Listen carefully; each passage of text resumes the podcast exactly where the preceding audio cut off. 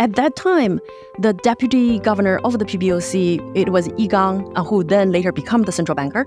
So Yi Gang, he endorsed this plan the next day after President Xi Jinping's announcement. He, he literally said this is quite necessary and timely to expand Silk Road Fund capital. So, you know, I just feel like, you know, you are absolutely right. Despite the first time when China leveraged its foreign exchange reserve was to capitalize Uh, Central Huijin to solve a crisis, and now even the central bankers themselves are more aligned with President Xi Jinping and the strategic aspect of it. Imagine spending an hour with the world's greatest traders. Imagine learning from their experiences, their successes, and their failures. Imagine no more. Welcome to Top Traders Unplugged, the place where you can learn from the best hedge fund managers in the world so you can take your manager, due diligence, or investment career to the next level. Before we begin today's conversation, remember to keep two things in mind. All the discussion we'll have about investment performance is about the past, and past performance does not guarantee or even infer anything about future performance. Also understand that there's a significant risk of financial loss with all investment strategies, and you need to request and understand the specific risks from the investment manager about their product before you make investment decisions. Here's your host, veteran hedge fund manager Niels Kaastrup-Larsen.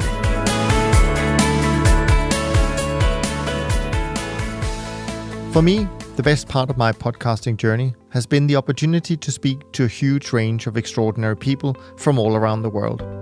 In this series, I have invited one of them, namely Kevin Coldiron, to host a series of in-depth conversations to help uncover and explain new ideas to make you a better investor.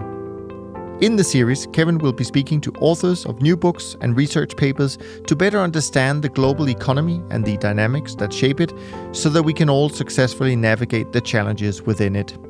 And with that, please welcome Kevin Coldiron. Okay, uh, thanks Niels, and welcome everyone. So today we're going to roll up our sleeves and get into the weeds a little bit to understand how China manages its vast wealth. We've all heard the term sovereign wealth funds, pools of money accumulated by countries and invested in global markets. And our guest today is going to introduce you to a new term, sovereign leveraged funds. These are also pools of capital, but they're leveraged either directly or indirectly. And they're not just used as passive investment vehicles. They're used to further the goals of the government that controls them. And that's important for anyone who wants to understand how global markets are working now.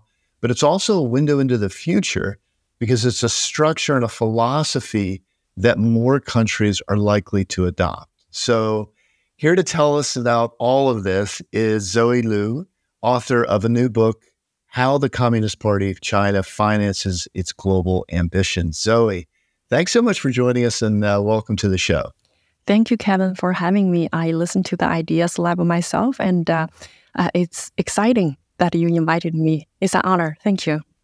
Well, it's it's the pleasure is all ours. Um, so can you can you just tell us a little bit about your personal background, where you grew up, where you studied, and what you're currently doing for a day job? Sure. Um, I grew up in a seashore city in China called Yantai. Uh, my hometown uh, actually make my hometown makes perhaps arguably the best beer and best wine you can find in China. Oh, okay. I'm going to note that down. Yes. And right now, I am the Maurice Greenberg Fellow for China Studies at the Council on Foreign Relations. And I also teach uh, graduate level classes at the uh, Johns Hopkins University. Okay. Um, so your your day-to-day job is kind of uh, research and analysis on China's global economic policy, political policy, kind of the inter- intersection of those? Uh, so I am a um, political economist focusing on uh, East Asia and uh, the Gulf, uh, the Arabian Gulf countries, in particular the Gulf Cooperation Council members. And uh, in that arena, I do energy and finances. So a lot of the stuff that I do situates at the intersection of, you know, energy from hydrocarbon to now everybody's talking about renewables and uh, clean energy or Uh, the energy transition, and uh, the, uh, actually fi- this is very much related to finance because financial markets and uh, major institutional investors are at the frontier of this kind of, you know, from E S G transformation in terms of investment framework uh, or, you know, climate financing now. Okay. Um, so what got you interested in writing this particular book and digging into the details of how China manages its its, its money? Um, I uh, so this book is half of my doctoral dissertation, and um, you know the di- dissertation, actual dissertation it, it itself probably is more technical than the, the book. And I think I have become a better writer since when I was in school. I try, and um, uh, I originally want when came when I came to into uh, my graduate program. What I really wanted to do was to study cross-border pipelines, and in terms, I was very interested in at which point um, natural gas, you know, natural gas you can trans- you can ship it in terms of liquefied natural gas or piped gas, and I was very interested in, in in the broader, you know, context of energy transition, why countries choose to build pipelines versus tankers. So, uh, at, and from there, I started to stumble upon. Uh, how countries recycle their energy resource uh, money, and uh, part of this stumble upon was also related to some other some people else uh, did exactly the topic that I wanted to do. So I pivoted, uh, try to think about how these countries manage their natural resources, and from there I realized, oh, okay, it's very interesting that these countries have uh, this this vehicle called a sovereign wealth fund, and obviously, growing up in China, uh, I always try to see if China has something similar. And I stumbled upon China Investment Corporation. And especially the literature was particularly rich to talk about the role of China's sovereign uh, funds uh, ch- or C I C, China, China Investment Corporation, during the global financial crisis. And uh, be- it becomes a puzzle to me. Given that most of the so-called sovereign wealth funds are funded and capitalized by natural resources using um, basically the, natu- the monetization of natural resource revenue, and the, the hosting countries are mostly in countries like Norway, Qatar, U A E, these kind of natural resource exporting countries. It becomes a puzzle. So why China, being the largest commodity importer in the world, ended up having sovereign wealth fund? It just simply does not make any sense to me. So I looked into it, and the the prevailing explanation seems to be interesting, but at least, but for me, is intellectual unsatisfying, because uh, scholars say, well, you know, the reason why China has a sovereign wealth fund is because it has a lot of foreign exchange reserves. But then the question becomes, well, Japan also has a lot of foreign exchange reserves, but Ministry of Finance of Japan specifically rejected this idea. So that's where I get started. Let's take a step back, actually. Let's talk about those foreign exchange reserves, since that really became the, if you will, the seed capital for a lot of these sovereign, what you call sovereign leveraged funds. So I'm going to try to do a little summary that, you know, if you, I, anyone who's got an advanced degree in economics and finance might might wince a little bit, because I'm going to leave out some of the details. But broadly speaking, and the, let's say just simplify to China and the U S, the U S is a big uh, deficit with China, current account deficit. So it's shipping more dollars to China than it's getting in return. And over time, as these deficits accumulate, China ends up with um, accumulating dollars. And those dollars um, ultimately end up with the central bank, and uh, the central bank, uh, you know, those are those are called foreign exchange reserves, and they're called reserves for a reason, right? They're they're historically anyway used as kind of like a rainy day fund if the country needed to access foreign currency, and because of that, they again historically were kept in very safe securities like treasury bonds, treasury bills, um, and so your book is really a story about how that old model has changed. So so let, let's talk about the, the buildup of China's reserves initially, and then let's talk about how they kind of shifted from the old model to, to the new model. So when did China first start to accumulate meaningful holdings of foreign exchange reserves? When did it when did it peak, and can you give us a sort of rough sense of the of the scale? First of all, China as a country is not always uh, has had massive amount of foreign exchange reserves, right?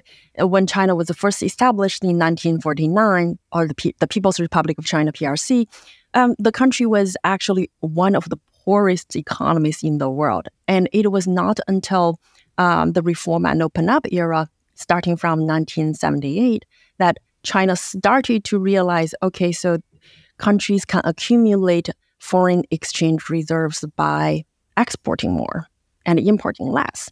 And um, it was not an I, uh, the the early years of Reform and Open Up. I would say in the early non, in the from the uh, nineteen eighties to nineteen the early nineteen nineties.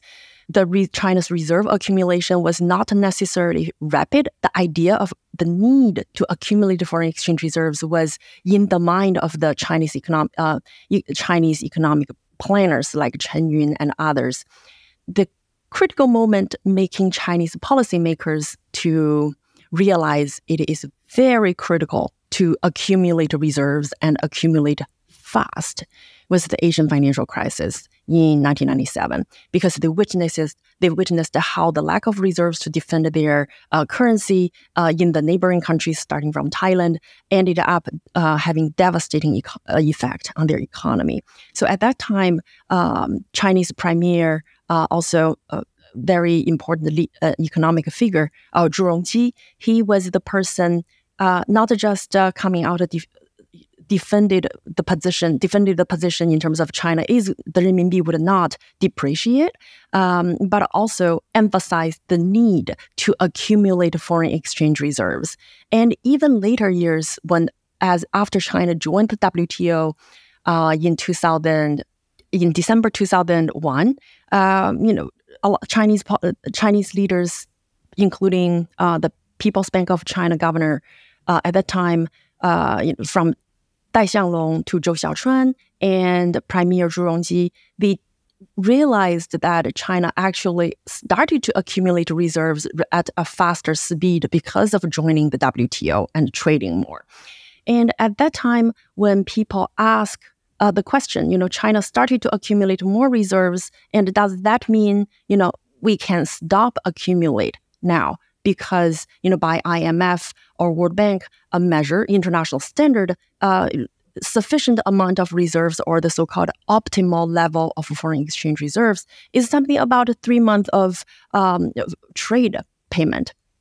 And I remember reading uh, Zhu Rongji's memoir, and he said, and I quote him, he said, well, yes, uh, you know, foreign exchange reserves, they are important for economics and they are economic measures, but you know, m- trade balance is not the correct measure for foreign exchange reserves, because the reserves are not just economic strength, but also political strength. And that is sort of like stuck with me for a while. And China, I, it, it's a, China's reserve uh, just keep accumulating in the early two thousands, especially during the double-digit growth years. And right now, China's reserve has been maintaining or stabilizing at about three trillion dollars, but at uh, at its peak is more than four trillion dollars. I think it's around uh, two thousand thirteen, if I remember it correctly. So they they basically grew from, you know, essentially nothing, um, slowly for a while, and then starting the Asian financial crisis quite, quite rapidly to the point where they'd accumulated four trillion dollars. And if my numbers are correct, that's, you know, that's a very meaningful part of all the world's foreign exchange reserves. I don't know if it was quite fifty percent, but kind of in that, in that ballpark. So at, at, at some point, um, this is a, a story in your book. Um, at some point they, people start asking questions, right? Why do we, you know, not just why do we have so many foreign exchange reserves, but why are we investing them, so much of them, in, in such a conservative way? Can't we, you know, not only, well, I think initially it was, can't, can't we get higher returns, but can't we use those in, in other, in other ways? And so you, you've organized your book in, you know, I think you call them case studies, chapters on each of the key organizations that developed to manage those foreign exchange reserves. So I thought maybe we could kind of work our way through, talk about how those institutions evolved initially, and then kind of how they operate now, um, because in, in a lot of cases it's it, it's changed a lot. So the the first one is um, I'm I'm going to try to get this pronunciation correct. Central Huijin. Tell us what that organization is. What's its origin story, and and let's and then talk about what its how it how its role evolved over time. So how, how did that how did that get started? Um, Central Huijin is the first time that the Chinese government leveraged its foreign exchange reserves to solve a domestic crisis. So that's why, you know, the bottom line of of my book it, it, uh, is that China, yes, China has the world's largest for, uh, largest sovereign funds, but they are not originally, at least, they are not designed for global power projection. And this can all be traced to Central Huijin. The idea is that perhaps It, many of our listeners would remember China has a very, China's banking system. Yes, it's large, but it's very much state-owned banking system. And the the in the ni- in the nineteen nineties, China's the accumulated uh, non-performing loans have actually had, had almost crippled uh, the state-owned banks. The non by certain measures, um, the non-performing loan ratio of on the balance sheet of all these banks in, reached to more than twenty percent uh, in the early two thousands. And this is a situation where you've basically got state-owned banks that historically were really just vehicles to channel money to state-owned enterprises, which were typically not that profitable. So you've got basically loans being made on an economic basis to companies that are also, you know, not entirely run for profit. And so a lot of those loans go bad. And that starts building up, building up, building up to a point where, you know, you're, you're, the numbers in the book are quite astonishing, right? It's just a huge portion of these loans are non-performing, worthless. So there's a there's a need to fix that problem. Absolutely. And uh, I remember Deng Xiaoping once talked about the Chinese banks. They said Chinese banks are not really doing the job of banks, but they are cashiers.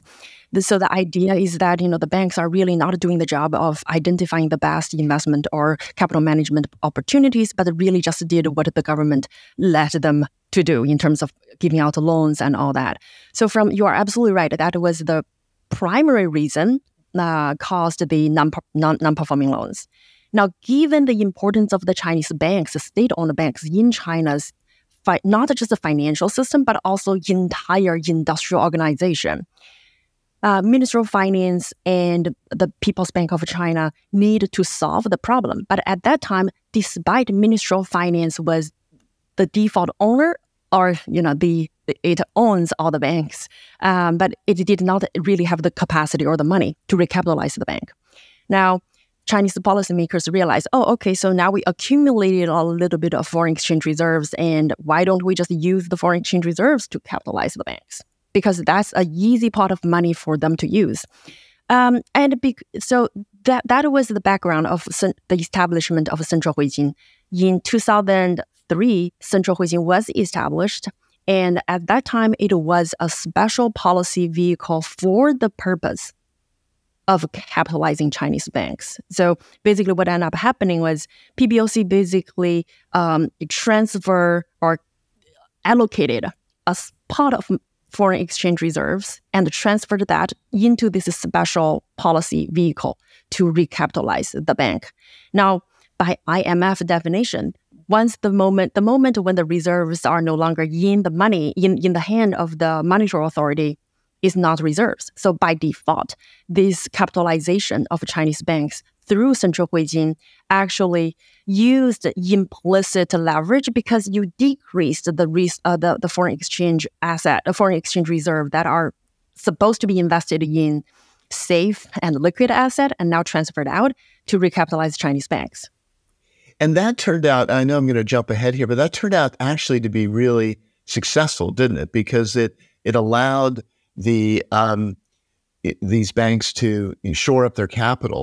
And then you talk about in the book Once that happened, they were able to sell equity to foreign investors. And then following that, they were able to I P O. So you basically take the, the F X reserves and you, you know, you leverage that into ultimately a few years down the road, a successful, you know, public listing of these banks. Absolutely. And I do think, uh, you know, I do think Central Huijin's track record of crisis management has been pretty good. They have success, you know, as a, as a government-owned vehicle, it has become this, I would say, shareholder-in-chief of China's financial institutions. And um, throughout the years, I've been closely following the debate about Central Huijin.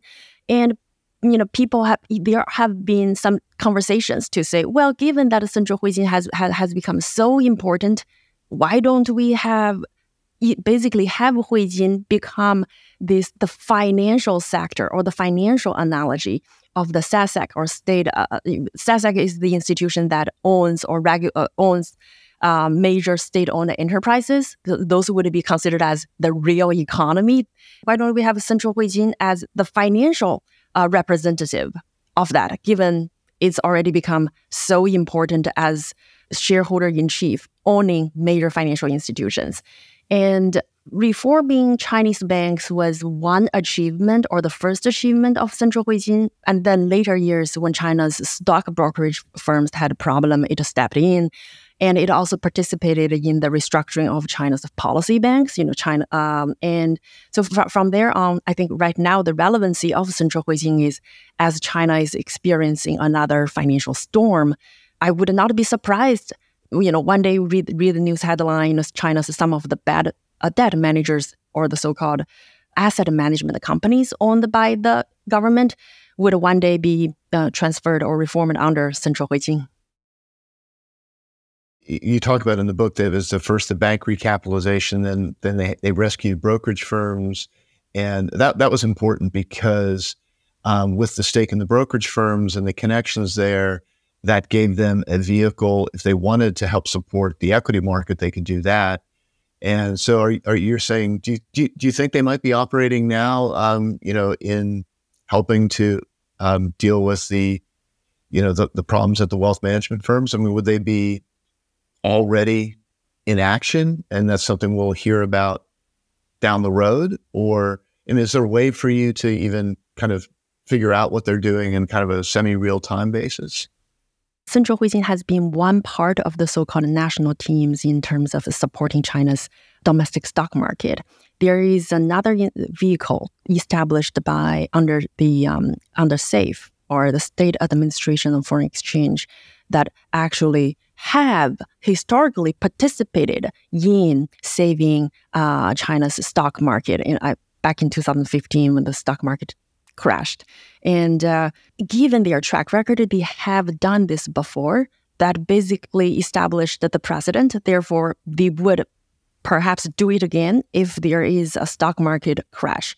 But now, if we are talking about the um, the the wealth management or the trust industry, I think that that is a slightly different situation because uh, the wealth management and the trust in the trust uh, industry, they belong to the so-called shadow banking system. They are not necessarily uh, in the same playfield with the state-owned commercial banks. But that does not stop, uh, say, Central Huijin potentially be stepping in uh, because many of the important players in the trust industry as well as in the asset management, uh, in the in the wealth management industry are actually, you know, subsidiaries of state-owned banks, either at the central government level or at the local government level.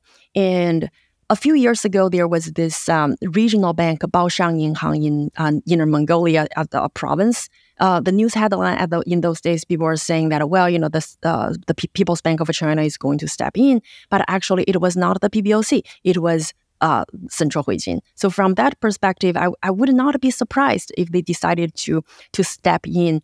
Uh, given that the uh, shadow banking system, uh, in particular, at this this moment when people are worried whether the property um, as we are recording now, I think the Evergrande filed for uh, Chapter fifteen in uh, Manhattan Court. So if that were going to trigger China's Lehman moment, or there even is the fear of that, I would say Central Huijin would step in, and it has the assets to do that.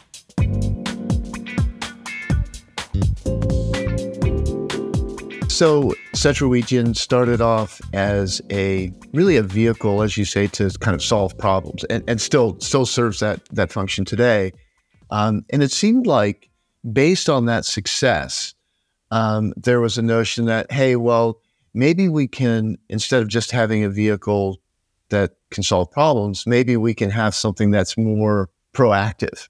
And that ultimately, I think, led to the establishment of C I C, China Investment Corporation, which became a, a another vehicle for for China to kind of manage its foreign exchange reserves in a more uh, a more aggressive way. And it also had a very interesting kind of founding structure, which ties into your notion of sovereign leverage funds. So can you just maybe tell us um, a little bit about the origin story of C I C, the history there? Yeah, thank you, Kevin. I, I really appreciate you you you you picked up on um, the funding, the, the the structure of of C I C, because I think that's ultimately what makes China's uh, sovereign funds different from uh, others. You know, C I C, as we are talking right now, C I C's asset under management is uh, it exceeded one point almost one point three trillion dollars, and that's larger than the um, uh, Mexican G D P, so it's, it, it's it's massive.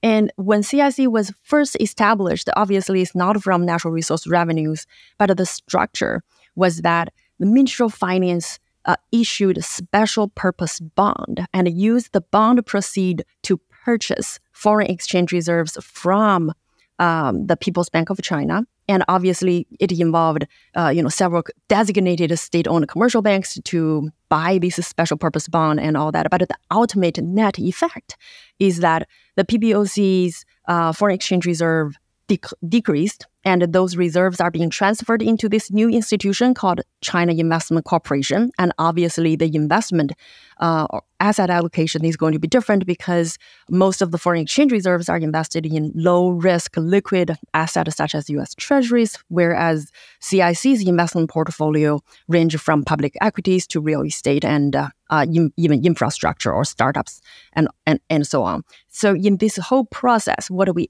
observe is that basically, we can think about the state has a balance sheet. You know, you have a balance sheet expansion by the Ministry of Finance issue bond. And then on the other hand, the bond proceed is used to capitalize a uh, new institution that invests in a different class of asset that is less liquid and less secure compared with U S treasuries.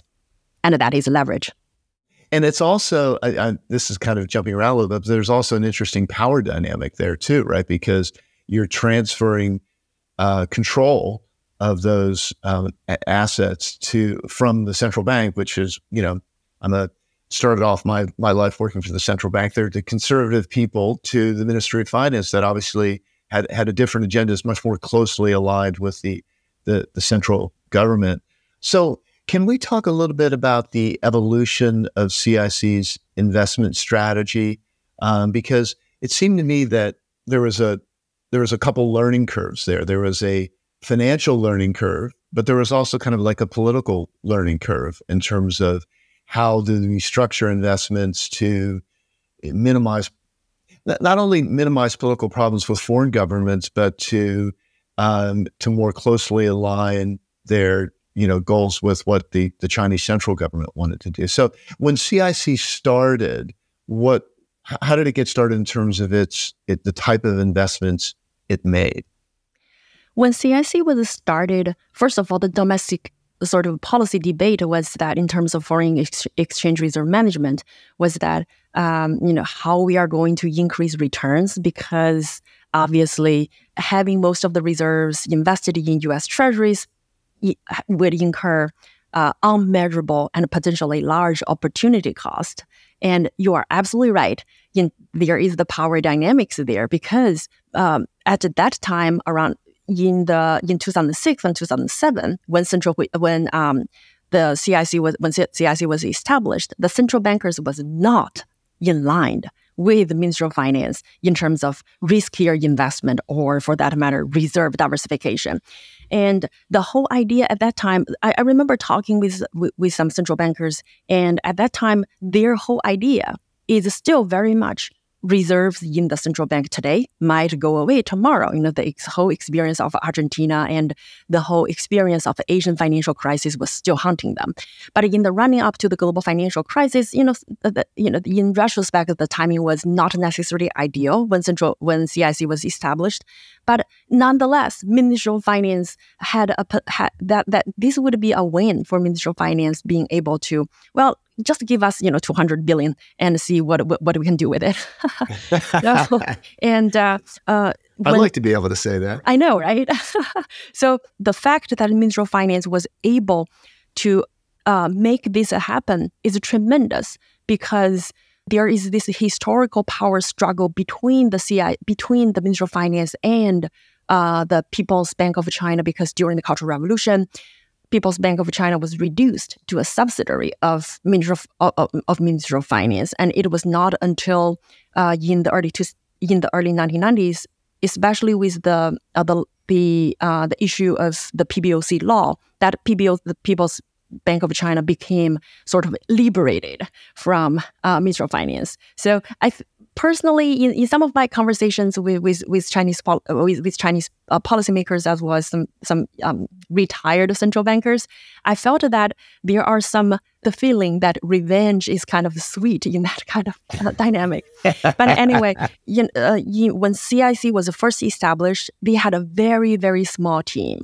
So in one of my conversations with the uh, C I C um, with a former C I C employee, this person told me that when at the initial t- funding time, they only had uh, less than a dozen people managing this massive asset. So uh, the urge to reduce cash drag, or the idea, you know, you have to quickly invest your money so that you can g- generate return faster rather than holding cash, right? So the idea of re- reducing cash drag was, or the, the pressure to reduce cash drag was tremendous. And that's why even before C I C was called C I C, uh, you know, three months before the official, you know, the, the official plaque was put on the on the do- on the door, uh, they entered into this. Um, uh, they they decided to buy uh, Black uh, buy uh, Blackstone, and at that time it seems to be a good investment, especially knowing that China really did not have the financial expertise or the talent, and that was also the very first time that Chinese foreign exchange, what was reserves now is not reserves, the, the, the first time that this kind of money is being was going to be invested in Western market. So the stakes were high. And I would say perhaps there were no better partner than um, Blackstone at that time. And what, what year are we? This is two thousand seven? two thousand seven, yes. Seven, yeah. Yes. So they make a direct. Did they make a direct investment in Blackstone's? It was um, a pre. Equity? Yeah, it was a pre-I P O uh, purchase. Pre-I P O purchase, and I believe at that time uh, it was a few months right before uh, the global financial crisis. So they made money and uh, they made investment, and then once the global financial crisis happened, obviously the share price, the share um, depreciated by more than eighty percent. So. Uh, that was bad. But what is more interesting to me is that once um, once C I C per- did this pre-I P O subscription of Blackstone, and then Blackstone's founder, the two founder, Mister Schwartzman and Mister Peterson, they both sold their shares. So I find that's, that that's kind of interesting because, well, you know, if I believe my shares are still going to go up or not uh, not overvalued, or undervalued, I'm going to hold on to it. But you know, this kind of a dynamic is interesting. So they, they they made several of these kind of investments in U S financial institutions that initially, anyway, um, not only struggled financially, but also there were these, you know, didn't look so great maybe um, politically. So there was a pivot, or an, I guess maybe not a pivot, an evolution in their investment strategy, and they they moved on to doing more. Um, almost like limited partnership investments. Uh, so for those, of, you know, where they would invest in a fund but they wouldn't really control the investments. They would, you know, be a shareholder in a, a private equity fund. And then the the private equity manager would go ahead and make the investments. Um, is is that accurate? Is that the kind of next stage in their evolution? I think, Kevin, you are right.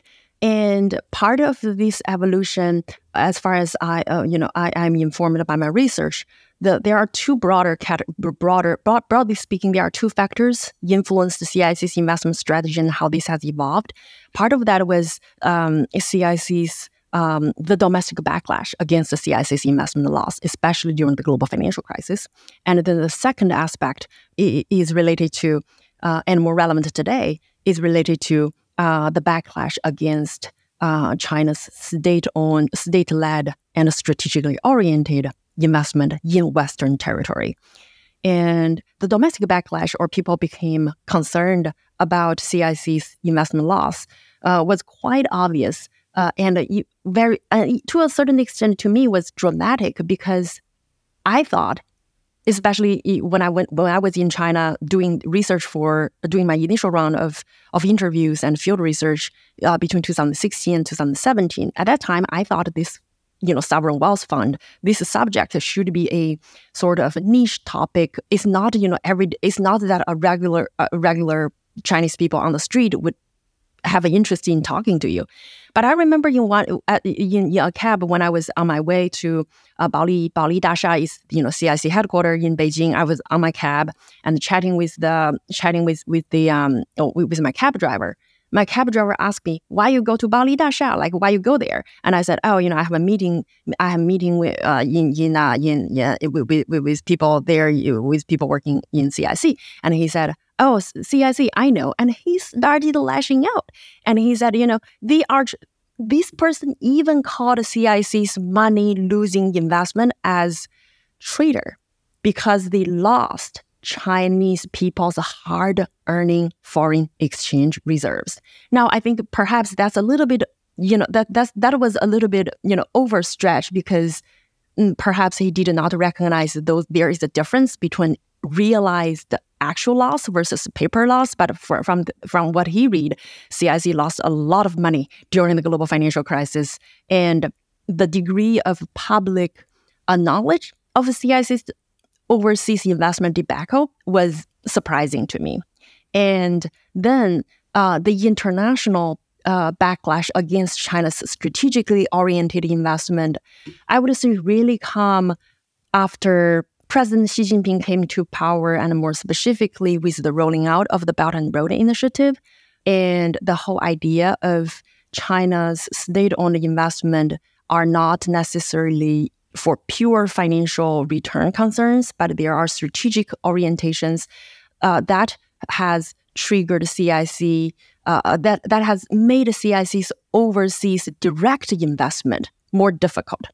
Because if you remember around two thousand thirteen, when, when the year when China launched the Belt and Road Initiative, C I C also had some, um, around that time, C I C also had his own international, uh, its own organizational change. They elevated a direct equity uh, office into an overseas direct investment subsidiary.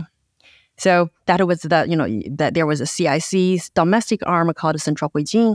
There is the C I C International and the C I C Capital. So C I C Capital was supposed to make direct investment, but with international backlash against China's direct strategically oriented investment, uh, as of last year, uh, actually C I C Capital not only lost their people, their talent, but as a branch, they no longer exist.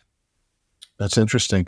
So they've moved away um, from this direct investing. How are they executing indirect investments? You talk about di- a couple different ways. There's cooperation funds. Um, there are also, I guess, just investment vehicles that are set up in, you know, financial centers that, you know, that make investments into other funds. So what's the primary way in which C I C makes these strategic investments and try and kind of a, avoids or um, mitigates the the uh, the foreign screening or the foreign the concerns of foreign governments?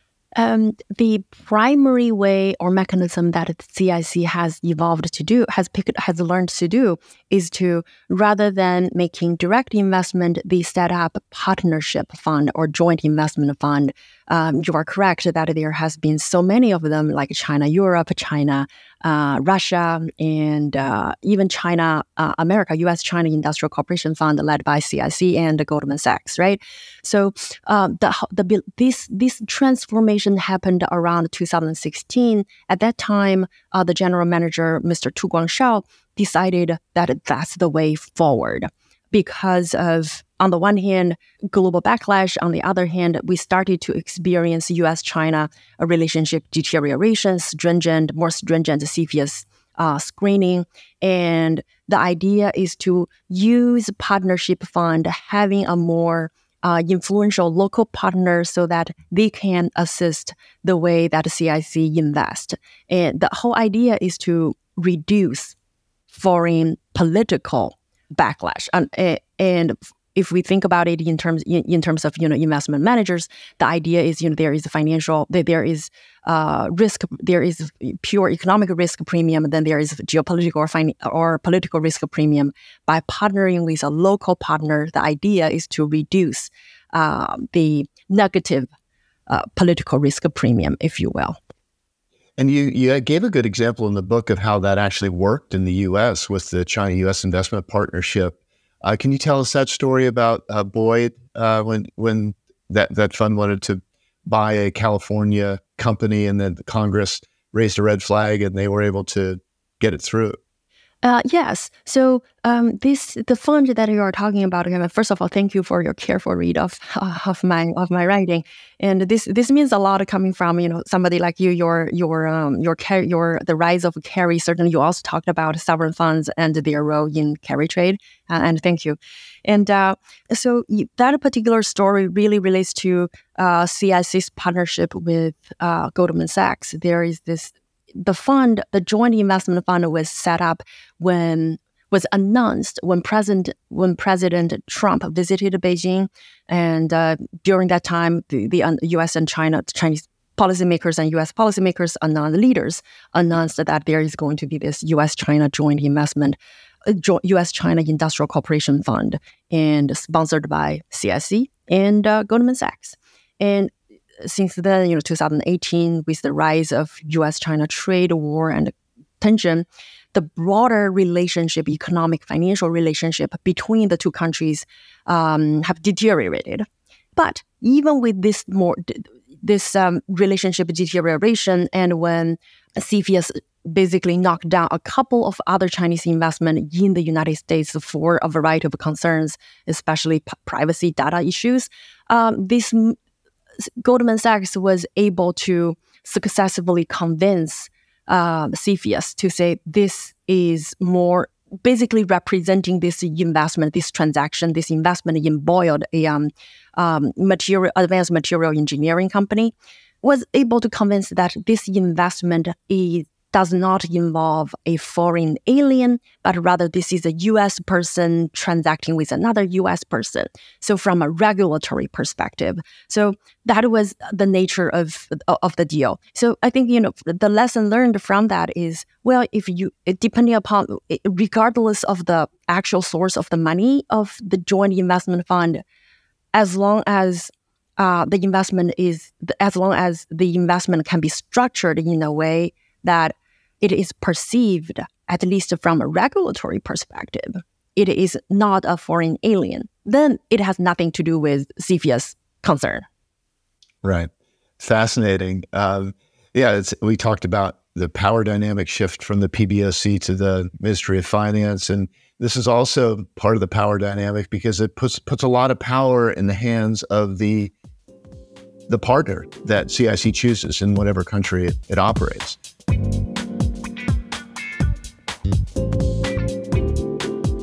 We've got Central Huijin, we've got C I C, and then there's a third uh, organization that's probably the, the least visible of the three, which is the, the SAFE, State Administration of Foreign Exchange. And They also manage a huge amount of money. I think you say maybe as much as one point five trillion dollars, and they do it through a lot of, again, a complicated structure, but a, a lot of those organizations that, that SAFE uses are not, not even kind of listed in the P B O C's balance sheet. They're kind of off balance sheet, very difficult to, to figure out. So um, you talk about two tools that SAFE uses. One are these investment funds. I think you call them the golden flowers, or maybe that's their nickname. And then there's a second type of instrument called foreign exchange and trusted loans. And um, both of those are quite important for, you know, again, diversifying how China manages its its wealth. So can you just give us a you know overview of the first one, uh, the, the the various investment funds that SAFE uses to invest the, the foreign currency and kind of how that operates, maybe how that differs from C I C? Uh, sure. Um, the The biggest difference between SAFE-affiliated or SAFE-owned investment uh, vehicles versus uh, C I C or China Investment Corporation is that SAFE's funds are not transparent. Uh, C I C, at least the C I C's international arms, um, international portfolio are, are fairly transparent in compared with other Chinese funds, because the C I C is a mem- is a voluntary member of uh, the San Diego Principle that governs uh, sovereign wealth fund. And whereas SAFE is is different. Now, SAFE became more active since two thousand eight because um, at that time it becomes more apparent, at least from Chinese Chinese policymakers and investment perspective, invest, investors' perspective. For them, the opportunity cost of investing in not just U S Treasury, but you know perhaps dollar dollar asset becomes risky and may not necessarily generate the best return. Um, because of the global financial crisis originated from the United States. And from their perspective, this actually, and combined with C I C's investment loss during that time, paper loss, gave the People's Bank of China, and in particular SAFE, the arm that managed foreign exchange reserves, an opportunity to see what we can do. And at that time, the political environment was also more convenient for more reserve diversification or even more active reserve management for two reasons. The first reason is that China's foreign exchange reserves surpassed by for, already surpassed one trillion dollars at that time. And then the voice for reserve diversification simply becomes more, uh, becomes louder because of, you know, obviously the loss in the U S market, and then China has more foreign exchange reserves, and the the opportunity lost for those people becomes more more obvious. And the state-owned enterprise people, they even made the proposal to say, we need to use this reserve to support state-owned enterprises going abroad, this whole go out, invest, invest abroad, purchasing oil and gas uh, and mineral assets. At that time, those people started to voice uh, their, their, their, their interest. And Although although there are still some concerns with people like Zhou Xiaochuan, with classic central bankers, but they become they they, they are no longer as um, as fully objective as as they were before. And even around the time, I remember Zhou Xiaochuan giving give a speech, uh, you know, many years later in two, around two thousand thirteen. At that time, his his perspective already changed. In one of his speech in uh, in Tsinghua University, he said, perhaps we need to think about active reserve management, such as the model of C I C. Now, I consider that as from coming from a central banker, that is dramatic. And at that time, when when uh, SAFE became more active, uh, or so so called less SAFE, if you will, the uh, there are certain um, state council council members. They put out some serious writings and said, these are the six areas that we can invest our foreign exchange reserves in, including natural resources as well as other strategic assets. So now, in the context of uh, clean energy transition, people started to realize, how come China owns, you know, democ- uh, cobalt or copper mines in Democrat- Democratic Republic of Congo or in Chile and elsewhere? And a lot of this actually happened through what you just mentioned. One vehicle is the so-called uh, SAFE's entrusted loan program. And then there are also other vehicles that SAFE established, such as through this institution called Buttonwood. It was SAFE was able to recapitalize major Chinese policy banks, such as China Development Bank and uh, Import and Export Bank. We read this in the news headline a lot these days, but the fact that these two policy banks can become who they are today actually has a lot to do, to do with the SAFE's capitalization of them. And then there are also a lot, several other industrial corporation funds related to that. It's a it's a fascinating web. Just to kind of summarize, you're saying that um, SAFE was able to kind of a little bit, maybe using the model of Central Huijin, recapitalize the development banks, and then once those banks were recapitalized, they were in a position to make loans to Chinese companies to go out and acquire these assets. And then there's also the um, foreign exchange and trusted loan program, where SAFE is essentially through through a bank loaning foreign exchange again to um, state-owned enterprises, mostly at at really favorable rates, much much lower than they would be able to get on the open market. And again, that supports their own you know ability to acquire foreign assets. And what, what's interesting to me, and you do a really good job describing this, is that now all of a sudden, and, and we're t- SAFE is part of the Central Bank of China. So all of a sudden, you know, not that long ago, you had a, a stodgy reserve manager. Now you've got this kind of complicated global financing operation, you know, that's lending money, and it's lending money in a way that's really supporting the strategic interests of the state. And that that's kind of, in some sense, the, the broader theme of your book, is that these various vehicles are ultimately, over time, have become aligned with the state's goals. They didn't really start out that way. They've just kind of evolved over time to be more uh, instruments of projecting, I don't know, pro- projecting power, I guess, or or um, just you know acquiring sort of assets that, that the state wants. I, I think, uh, Kevin, you are right, and you you described the, uh, the whole process very ele- elegantly. And if I can just add one example to just further strengthen the point that you make, you know, the central bank and the Reserve Management Agency have become more aligned with the party in terms of strategic investment. If I can give one example, I would say it's the uh, Silk Road Fund. Uh, the Silk Road Fund was established specifically to finance President Xi Jinping's uh, Belt and Road Initiative, and the primary uh, capitalizer of of uh, the Silk Road Fund was SAFE. SAFE provided Uh, sixty-five percent of uh, equity investment in the fund. And you know, at that time, uh, former uh, P B O C governor Zhou Xiaochuan, he described the Silk Road Fund as a state version of the private equity investor and the investor with a long-term horizon. Throughout the Silk Road Fund uh, process established uh, throughout its life li- lifespan so far, it was actually received a, a second round of capital injection. And it was at that time, it's when uh, President Xi Jinping at, um, I think it's two thousand seventeen. twenty seventeen, there was the uh, Belt and Road Forum for International Cooperation, and Xi Jinping committed additional uh, renminbi one hundred billion to the Silk Road Fund. And at that time, the deputy governor of the P B O C, it was Yi Gang, uh, who then later became the central banker.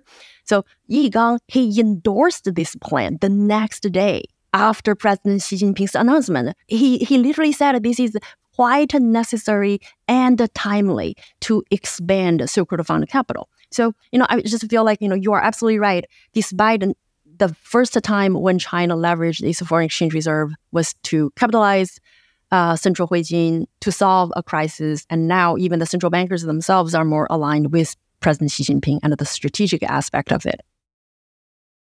We're kind of running running down on time a little bit. I, I had wanted to ask about other countries imitating this. You, you seem to think that other countries, even Western countries, um, are looking at how China's managed to leverage its foreign exchange reserves. Um, so you think this is a model that we'll see being deployed, uh, not just in China, but you know across the globe?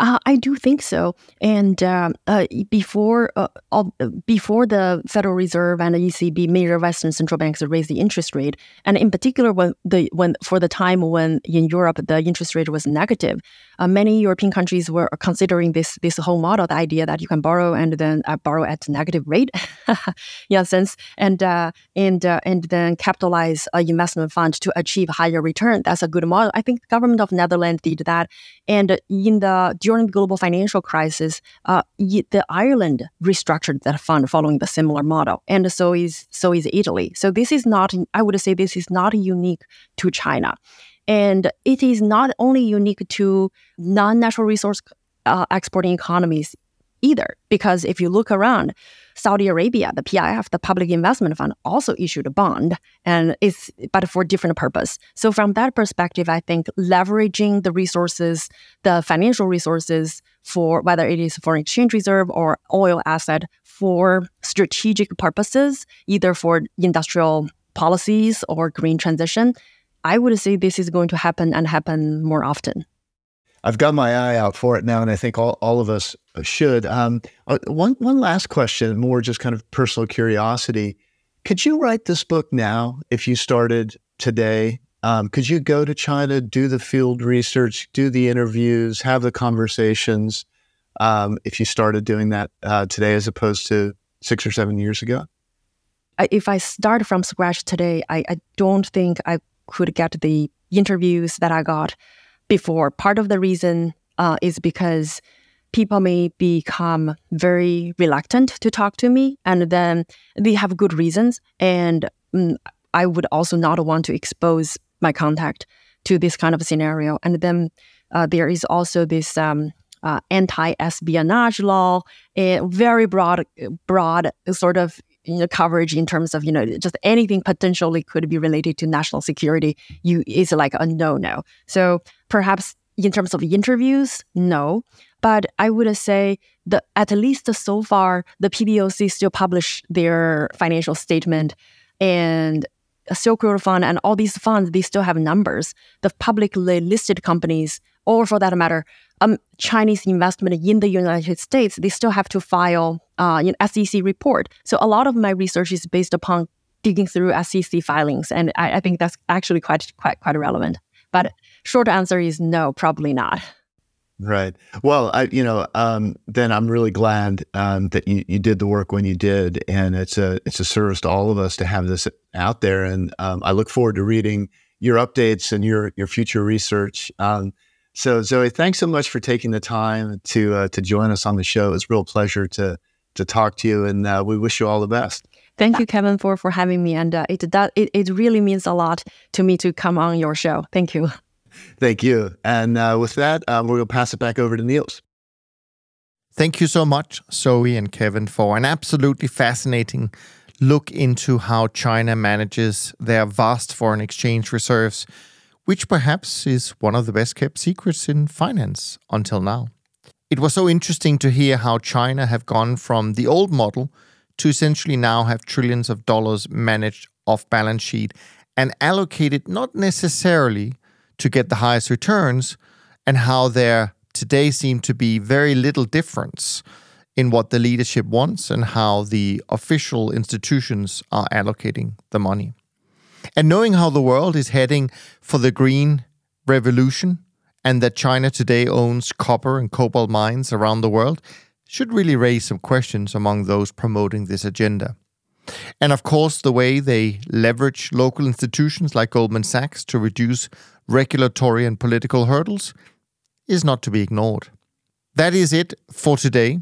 Make sure you go and follow Zoe's and Kevin's work, as well as getting a copy of their books, because as you can tell from today's conversation, some of these ideas and topics are not being discussed enough on mainstream media. From Kevin and me, thanks so much for listening. We look forward to being back with you on the next episode, and in the meantime, take care of yourself and take care of each other. Thanks for listening to Top Traders Unplugged. If you feel you learned something of value from today's episode, the best way to stay updated is to go on over to iTunes and subscribe to the show so that you'll be sure to get all the new episodes as they're released. We have some amazing guests lined up for you, and to ensure our show continues to grow, please leave us an honest rating and review in iTunes. It only takes a minute, and it's the best way to show us you love the podcast. We'll see you next time on Top Traders Unplugged.